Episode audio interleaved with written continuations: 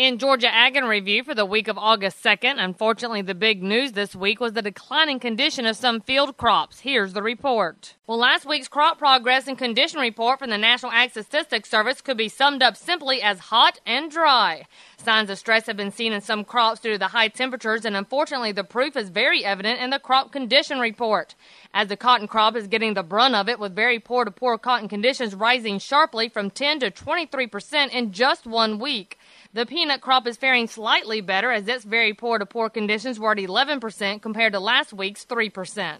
As we turn our attention to livestock, Randall Weiseman had this wrap up from Denver. At the 2010 Cattle Industry Summer Conference last week in Denver, the Federation of State Beef Councils passed a resolution to maintain its partnership with the National Cattlemen's Beef Association. But Josh White with the Georgia Beef Board said they still want to be more independent. They didn't do a actual vote count at the meeting because it was so overwhelming. They just said it passed, but it was in the neighborhood of 50, 60 votes to two or three. So it was very strong in support of remaining under the overall NCB umbrella, but definitely also sent the message that they wanted to be more independent, such that the Federation would decide their own governance structure, set their own budget, and not have anyone from NCBA's policy division checking off on it or, or having to pass it above them. When it came to talks about the changes to the governance structure, he said only limited portions were addressed. But I would say the Federation's resolution declaring that they wanted to stay under NCBA's umbrella but decide their own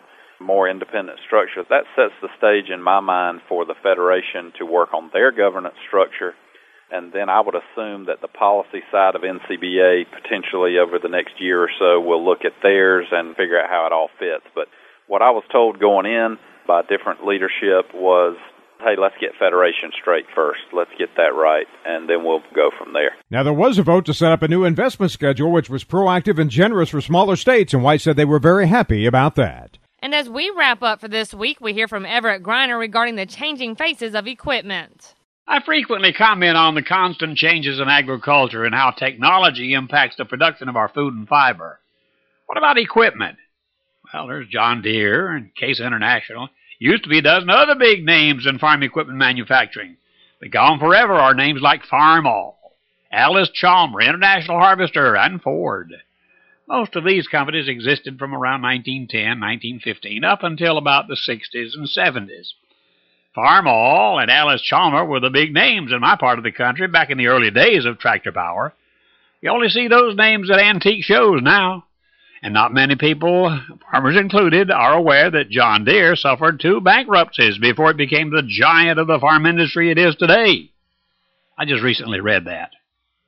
It's not just what we grow, it's what we grow it with that comes and goes. And remember, you can find these stories along with all the week's Southeast AgNet reports on our website at southeastagnet.com. I'm Julie McPeak with Southeast AgNet's podcast.